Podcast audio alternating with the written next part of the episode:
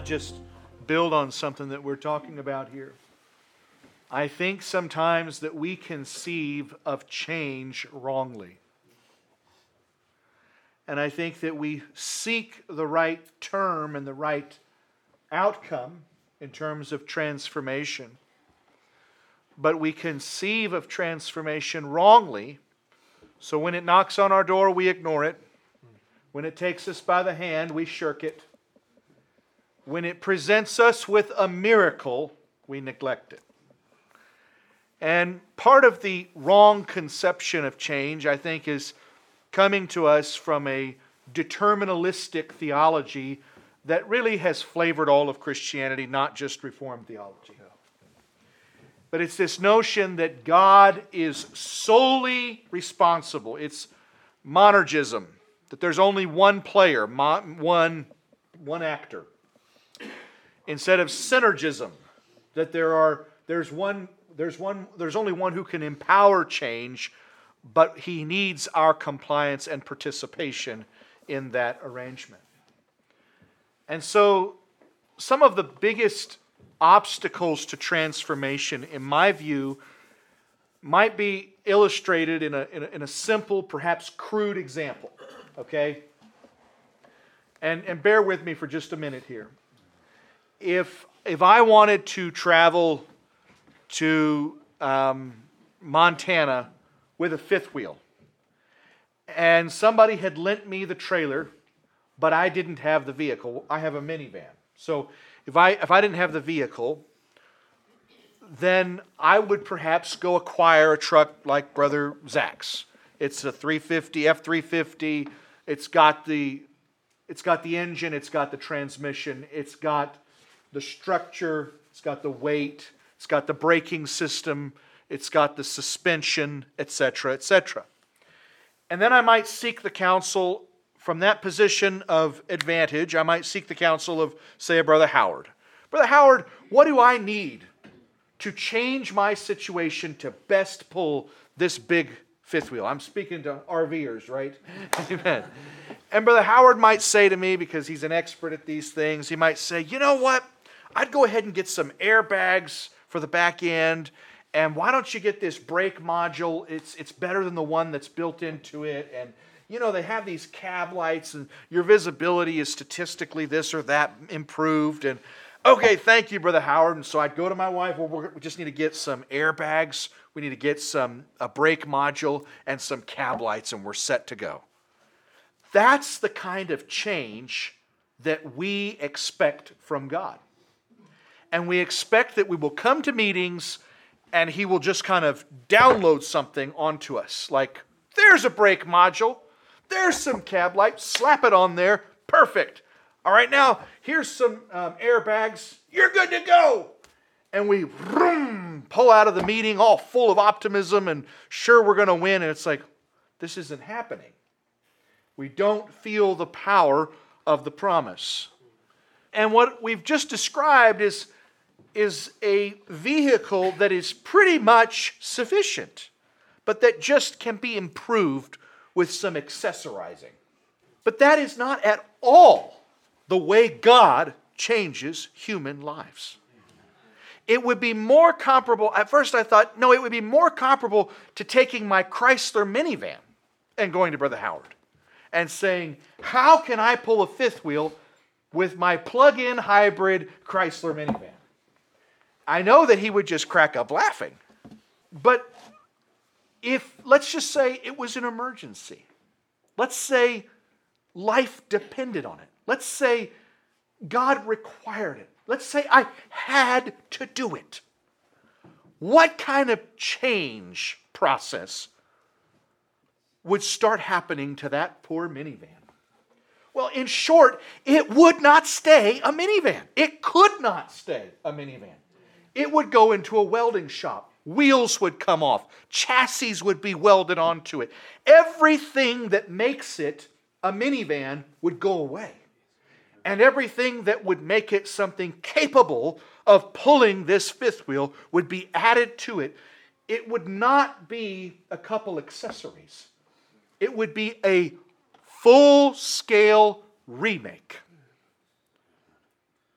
God does not want to add an accessory to your life, He wants to remake you. Uh, this is so important. And the shop where He remakes you is discipleship. The shop where He pulls off those wheels and realizes you don't even have the plate to take the right size wheel, that's discipleship. And if you don't want to undergo that kind of changing, just give up on the whole process. Amen. But if your life depends on becoming this person who can bear the purpose of God unto your family, unto your friends, unto the world, into the future, if in short you cannot be satisfied with your excuse that you're a minivan, then you're going to go down to a shop and you're going to become something different. And you're going to stay there until you're not who you are. Amen. Thank you, Jesus. If you go down to Cuba right now, they have had an embargo against them so that no automakers for decades have been able to sell them any automobiles. Do you know what you're going to find if you go to Cuba? You're going to find that all the 1940s and 50s models of car are still on the road working.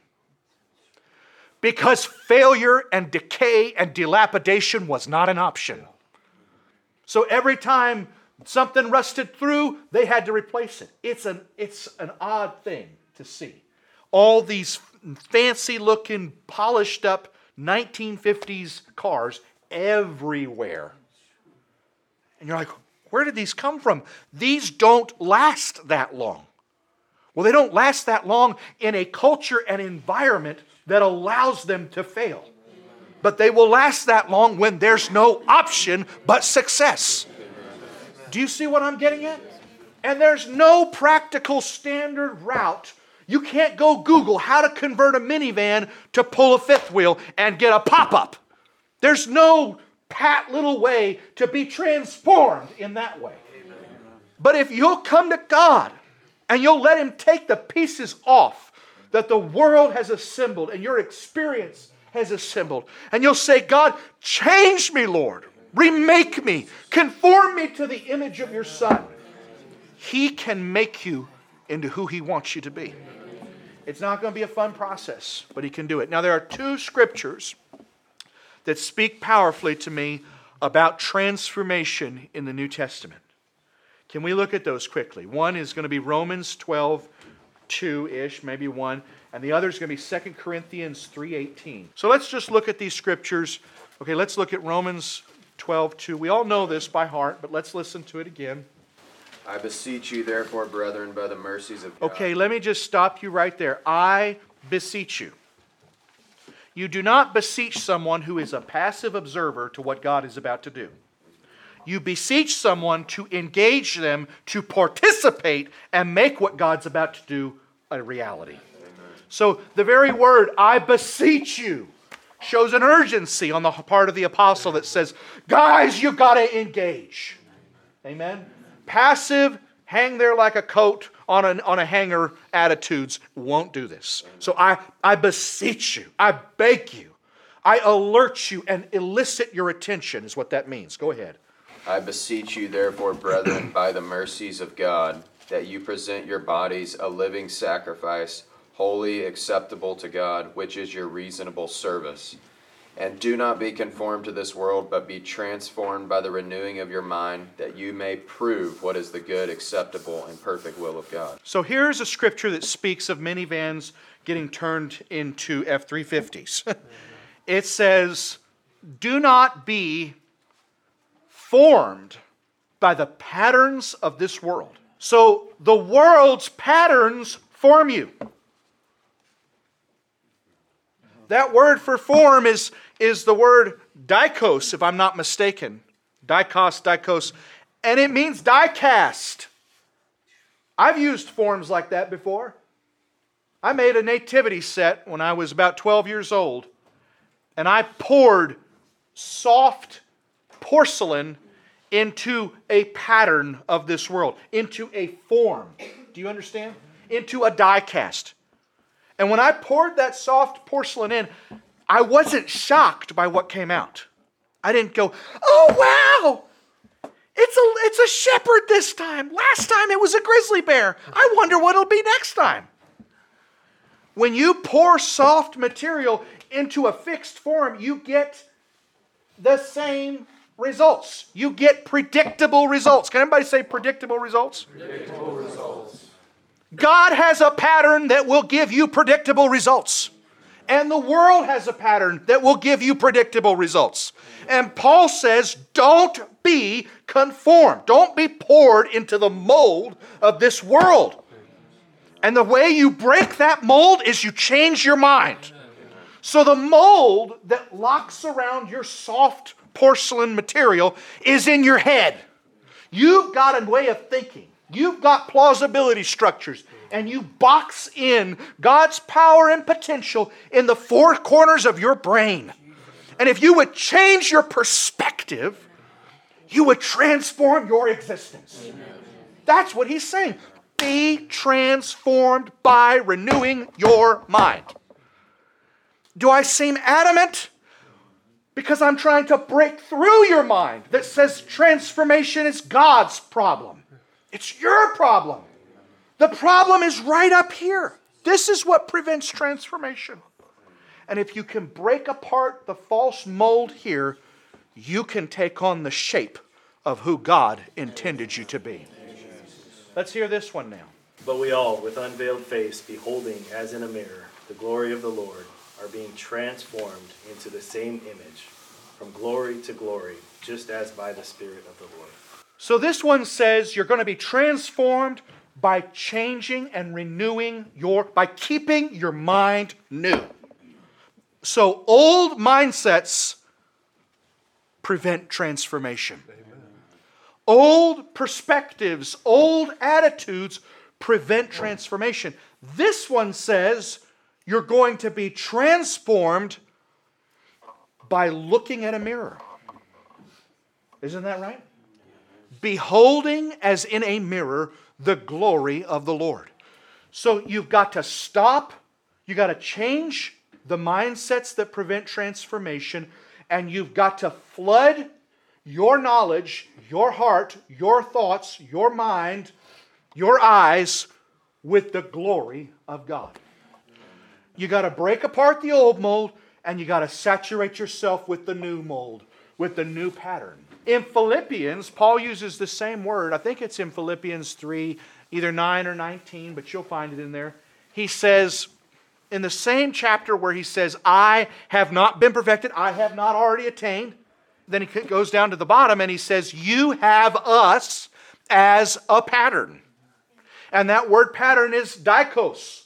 It means die cast. It means a mold that you pour soft material into. So he just said, I'm not perfect. But then he said, us, the body of Christ in his day, represented a mold, a form, a pattern. And if you would pour your life into it, you'd take on its shape. And you wouldn't pour it in one day and say a shepherd, and another day and say a grizzly bear. What happened? Do you understand? If, if, if, if we are getting different results, we are adopting different patterns. The external results of your life reveal the unspoken patterns of your mind. If you are not changing, your mind is stubbornly sticking to the wrong perspectives, to the wrong attitudes. And if your mind would be renewed, your life would be transformed. Amen. So here he says we need a mirror in order to change. And he says this mirror is going to show us God's glory. Where else do we know that we need a mirror in order to change? Is it James 125? What does he say in James 125? He who peers into what? The perfect law that brings freedom. Or the perfect law that gives liberty and does he says he must peer intently into it and not forget he's going to be blessed in what he does so there is a kind of transformation that is going to come to you when you see how ugly you are in the mirror And then there's another kind of transformation that's going to come to you when you see God's glory reflected in the mirrors of your brothers and sisters. Okay? Let's just imagine that Zach's face was a mirror and he was looking at God. And I walked in, what would I see reflected on Zach's face? I would see the Lord. Do you understand? If it was bright sunshine out there and I wanted to torment Jed, I could make the sun reflect onto Jed's face until it burned, you know, kind of like, who's doing that to me? Nobody here's ever done that, but I'm just saying, you know, what would I be doing? I would be using my, my, my, my mirror to show you something beyond both of us. So when he says, We behold as in a mirror the glory of the Lord, he's saying, In the unveiled faces of our brothers and sisters. Paul says it's in a glass darkly. It's not a perfect reflection, it's not a crisp mirror, but it's enough of a mirror to send light into my life from the faces of those who are looking to God. What does the Bible say in Isaiah? Then they will look to him and they will be. do you see it? Do you see it? There are people in this room who do not look at themselves, who do not look at their ambitions, who do not look at their images, their fears. There are people in this room who live their lives looking to God. And thus they are radiant because they reflect back to you the glory of the Lord as in a mirror. It's not perfect, it's in a glass darkly. And someday you'll see him face to face. But you see enough of him, even in the tarnished glass of your brother's visage, your brother who is fixed on Jesus. Turn your eyes on Jesus. Look full in his wonderful face, and the things of earth will grow strangely dim in the light of his glory and grace. Hallelujah. So the mirror will do you two favors. The mirror will t- show you how ugly your flesh is. The mirror will show you how ugly your flesh is. The mirror of stark truth. And the mirror will show you the light of the glory of God in the face of Jesus Christ. And both of those things will change you if you let them. But it's not a change of, okay, God, let's see, I'm going to go ahead and count to 10. Abracadabra. Hmm, I just receive it, Lord. Am I changed? No, that's not it. That's not it. God gives us allegories and analogies for change. And they're not standing there hmm, like this. Amen. The analogy that he gives us is that he will tear down the old house. Here's an analogy for change. He says to Jeremiah, Behold, I have, I have appointed you over the nations to tear down, to uproot, to dismantle, and destroy. And then he says, to plant and to build. So the analogy for change is not just kind of soak there. Hmm. Am I different? I don't know if I can trust God. I've gone for the abracadabra moment several times and it hasn't changed me. That's not it. That's not it. Here's what change looks like God, show me who I really am. Oh, oh, oh, but I got to keep looking. Oh, oh, oh, that's so horrible, God. I'll never trust that again. I'll never uphold that again. I'll never defend that again. Oh, God. I don't want to look at it. Oh, Okay, but Lord, there it goes. I, I'm not a defensive person anymore. Bring your word to me. Amen. Here's, an, here's what change looks like. I want to be more like that, Jesus. Help me to praise like that person. Help me to love like that person. Help me to show kindness like that person. Help me to be humble like that person. Here's what change looks like. Brother, brother, yes, yes. Do you realize you're smug, you're complacent, you're God blaming. You're unwilling. Oh, yeah. Amen. God. Lord, help me to lay down this smugness, God. Help me to repent of this. Jesus, I, I renounce it in Jesus' name. God, make me free. Oh, God. I, will run if I must run. I'll get on my face if I must get on my face. I'll cry out in biblical terms with ear splitting cries. I will tear my heart and not my garment but I will not stay this ugly thing that I am. I want to be more like this glory of God in the face of Jesus that I see over here. That's what change looks like. Change looks like stop being so stubborn. Change looks like Do it like you've been instructed to do it. That's what change looks like. Off comes the panel. Off comes the wheels. You've got to totally remake this, Lord. This is not a little accessory to be added on. And so when people come and say, Lord, just give me a new heart, that's a good prayer. That's a good prayer. But what you need to pray is, Lord, make me obedient.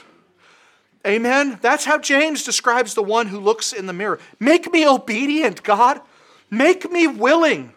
Don't let there be a moment's hesitation of unbelief and resistance the next time your transformative word sounds in my ears.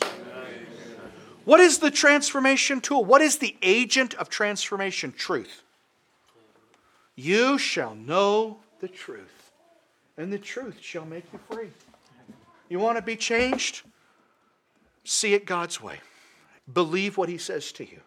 Confess it, accept it, pursue it, go forth in faith. Faith is not like, okay, I just believe you're going to do it. When the, when the blind man comes to Jesus and he says, he spit on the ground and he smeared mud into his eyes and said, Go wash in the pool of Siloam. I mean, he could have said, Lord, the only reason I got to wash is because you made me dirty. Why do I need to wash? What about washing is going to help me? You know, you, ask yourself, was there something magical in the clay? Was there something magical in the combination of divine saliva and dirt on the ground? I don't think so. I don't think that's it at all. I think God cannot give grace except to the humble, and humble simply describes someone who's willing to engage in obedience.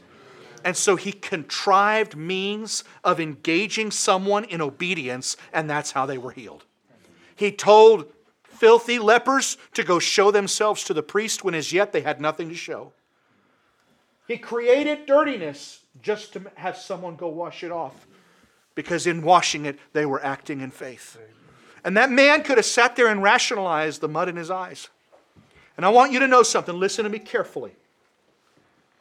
John 9, blind guy, could still be talking to this day about this idiot who came through and made mud and told him to go wash it off. Yeah, a lot of people said they were healed about him, but I, the guy made mud and put it in my eyes and told me to go wash it off. I mean, who's going to do that? Who's going to, what about mud is going to heal anybody? I mean, he, he could have gone home and, honey, do you have a rag?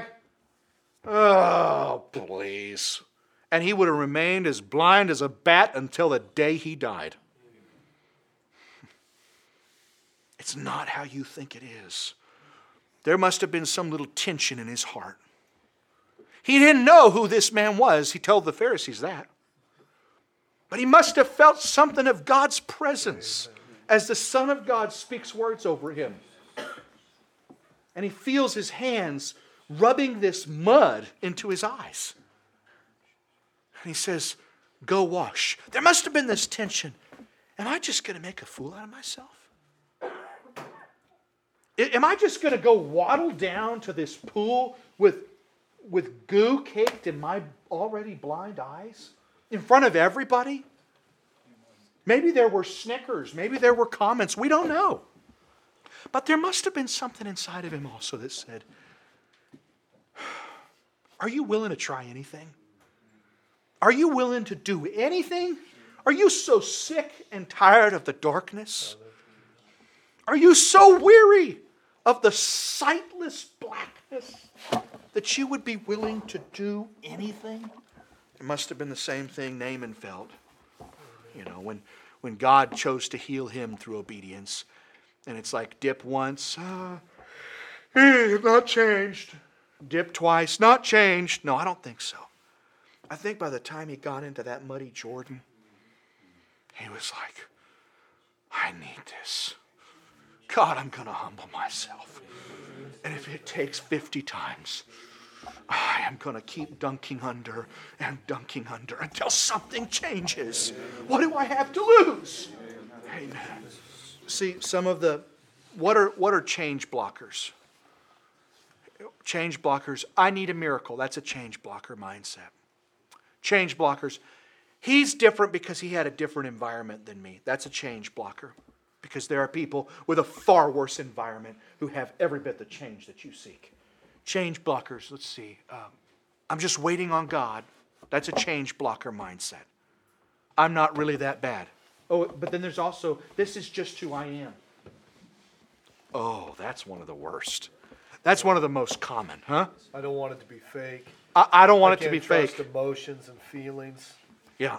I don't really feel any faith while going down to the to Pool of Siloam, so I probably shouldn't go. Well, I don't care what you feel, just go. That's faith. faith is obeying God. Just get down there and do it.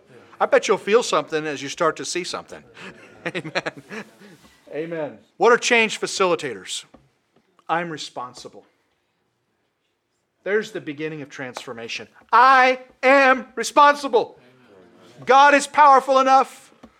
My brothers and sisters are supportive enough. And if I'll just stop being stubborn, I can be different. There's a change facilitator right there. Change facilitator. I want to imitate those who have the transformation I seek. Imitation is a great change facilitator. Somebody give me another one. Thousands that have gone before me, before I can do it. Amen. Thousands, she said, ten thou- tens of thousands have gone before me. I can do it. I'm not unique. The, the devil says, You are unique. You're not. No temptation has befallen you except which is rare and some, oh, no, just common to all men. You're just like everybody else, and everybody else thinks they're unique. And you do too. That just makes you like everybody else. Amen. But you're not. You're not unique. You're like everybody else, and you can change. Every miracle around you is empirical proof that you can be different. The difference between that and you is your will. Thank you, Jesus. I don't mean you can muscle it through in your will, I mean you can break the will and release yourself to the grace of God, and He'll bring you through. Okay, so who wants an accessory and who wants transformation? Do you see the difference, brothers and sisters? We don't, we don't come to a meeting like this. We don't get in a conversation. We don't study our Bible. We don't do those things to get a brush guard put on our F 350. We do those things to turn our minivan into an F 350. Y'all get my vernacular is a little crude, but some of our folks from other countries may be going, What's an F 350? It's that big, huge truck that's almost like a semi. You know, that's what it is. Amen. If I accept any excuse, then I have not changed my mind, and transformation is impossible. If I accept any excuse whatsoever, I have not changed my mind, and transformation is impossible.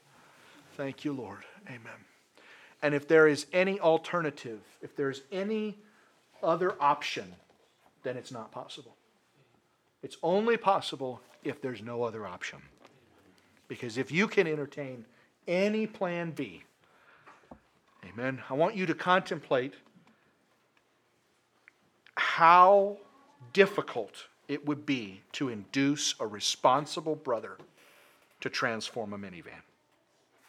And you got to agree with me that if he had a 1960s pickup, he would sooner work on that than his minivan. Do you follow that?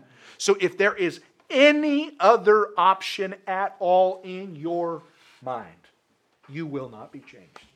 But when you get to the place that said, God, this is who I am, and it's not right, and it's been molded wrong, and it's been colored wrong, and it's been pieced together wrong, and it's too short, and it's too. Everything is wrong. Amen. But God, this is who I am, and I will be different. Amen. One of the most powerful catalysts for change is confession. We are snared or empowered by the words of our mouth. Advanced studies have shown that human beings do not speak how they live as much as they live out what they speak. Your words set the course of your life. Don't be snared by the words of your mouth, be empowered by the words of your mouth. That's what the man was saying when he says, Show him to me that I may believe in him. And Jesus said, Well, I am the one. Amen. Amen. God, I want to be different, don't you? Do you want to end 2022 just about where you are right now? Do you want to be different? Well, don't look for a brush guard and a, and a new light. Look for a shop that'll break you down and remake you into the image of the Lord.